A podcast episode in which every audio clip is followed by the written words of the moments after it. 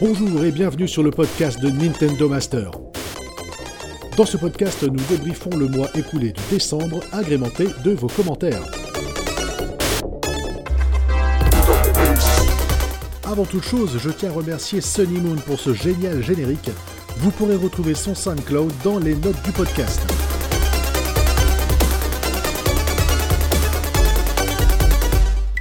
Le 2 décembre marque la sortie sur Nintendo Master du test de Pokémon Bouclier avec une note de 8 sur 10, donc une note relativement bonne. Le test de GG Varom précise tout de même que le fan hardcore de la série risque d'être un peu déçu par le manque réel d'innovation et de nouveautés, alors que les nouveaux venus sur la licence auront la quintessence de ce qui fait le sel de Pokémon. En résumé, deux poids, deux mesures, c'est un bon jeu sans grosse prise de risque. Dans les commentaires, Radical est un peu plus tranchant, attribuant une note de 4 sur 10 en soulignant l'ensemble des points noirs du jeu qui selon lui gâchent l'expérience. Par exemple, un Pokédex incomplet, des environnements vides avec peu de points d'intérêt ou encore un scénario bancal. Bref, le jeu divise, le mieux c'est de vous faire votre propre avis, moi personnellement je n'y ai pas joué, donc à vous de voir.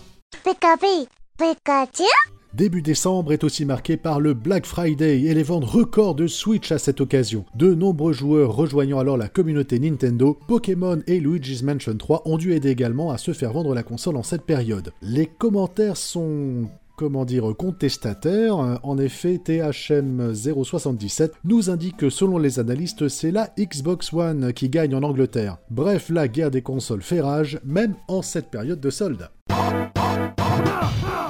Il y a du nouveau sur la console virtuelle de la Switch. Euh, les consoles virtuelles NES et Super NES se voient agrémenter de nouveaux jeux. Dans le catalogue Super Nintendo, nous retrouvons Star Fox 2, Super Punch-Out, Kirby Superstar ou encore Breath of Fire 2. Le catalogue NES, quant à lui, s'agrémente de Journey to Silas et Crystallis. Je me pose alors la question, est-ce que je ne suis pas un gros pigeon d'avoir acheté la Super NES Mini, vu que le dernier jeu qui en faisait une exclusivité, c'est-à-dire Star Fox 2, est maintenant sur la console virtuelle de la Switch? Dans les commentaires, Patou de B a hâte de tester Star Fox 2. Je peux te répondre que le jeu est grandiose, bien qu'un peu illisible par certains endroits.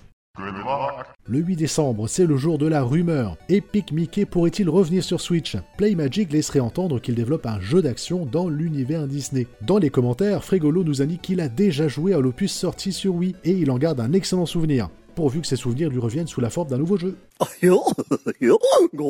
Nous avons également eu le droit à un Nintendo Indie World, quelques annonces qui ont retenu notre attention, notamment The Talos Principle, Action Verge 2, The Survivalist, The Survivalist, et bien d'autres ont été annoncés disponibles immédiatement ou pour 2020. Ma préférence va pour The Talos Principle pour ma part, qui est un excellent jeu d'énigmes, un peu à la manière de Portal, qui mettra vos méninges à rude épreuve. Préparation pour gâteau au chocolat de 500 grammes. En décembre, nous avons également vécu la cérémonie des Games Awards, lors de laquelle Nintendo a raflé trois trophées avec Super Smash Bros, Luigi's Mansion 3 ou encore Fire Emblem. Mais ce qui nous intéresse ici, c'est l'annonce de Bravely Default 2. La team Asano, en charge de la licence depuis les débuts, en plus d'Octopath Traveler, sera encore aux commandes. La bande-annonce envoie du bois et ça donne vraiment envie. Concernant la cérémonie en elle-même, dans les commentaires, Amano nous indique que dans la catégorie jeu familial, n'étaient nommés que des jeux Nintendo ce qui, comme l'indique Goku-san, n'améliore pas l'image du constructeur japonais. THM077 lui dénonce une énorme mascarade, je suis plutôt d'accord avec lui, à coup d'annonces sans intérêt et d'une durée de plus de 3 heures.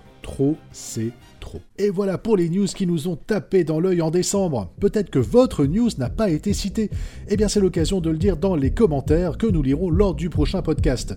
Merci de votre écoute et rendez-vous en février pour le bilan de janvier 2020. the bass.